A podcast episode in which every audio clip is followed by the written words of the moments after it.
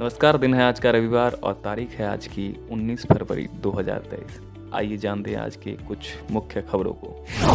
महाशिवरात्रि के मौके पर ओडिशा के भुवनेश्वर के लिंगराज मंदिर में शनिवार की रात महादीपा को लगाया गया, जिसके बाद श्रद्धालुओं ने अपना उपवास तोड़ा। मंदिर के पुजारियों ने त्यौहार के महत्व के बारे में बताते हुए कहा कि मंदिर में महादीपा को रखे जाने के बाद ही श्रद्धालु अपना उपवास तोड़ते हैं। दिल्ली के उप मुख्यमंत्री मनीष सिसोदिया को दिल्ली शराब नीति के मामले में रविवार को पूछताछ के लिए बुलाया गया था। अब सिसोदिया ने सीबीआई से समय बढ़ाने की मांग की है।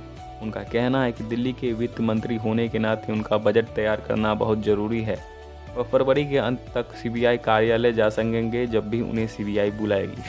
आगरा के ऐतिहासिक लाल किले में आज धूमधाम से छत्रपति शिवाजी महाराज की जयंती मनाई जाएगी। महाराष्ट्र के मुख्यमंत्री एकनाथ शिंदे और साथ ही मुख्यमंत्री योगी आदित्यनाथ भी शामिल होंगे। तुर्की में एक बार फिर भूकंप के तेज झटके महसूस हुए। रिएक्टर स्केल पर भूकंप की तीव्रता पाँच दशमलव दो मापी गई है। वहीं तुर्की और सीरिया में आए भूकंप से मौत का आंकड़ा बढ़कर छियालीस हज़ार के पार पहुँच गया।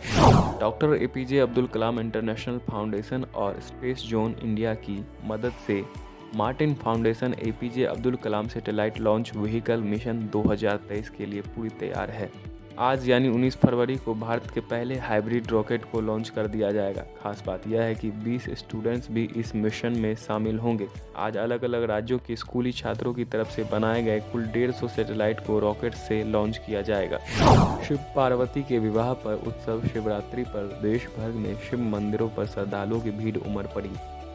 शनिवार को उज्जैन में शिव ज्योति अर्पण कार्यक्रम में क्षिप्रा नदी के तट पर एक साथ अठारह लाख बेरासी हज़ार दिए जलाने का वर्ल्ड रिकॉर्ड बनाया।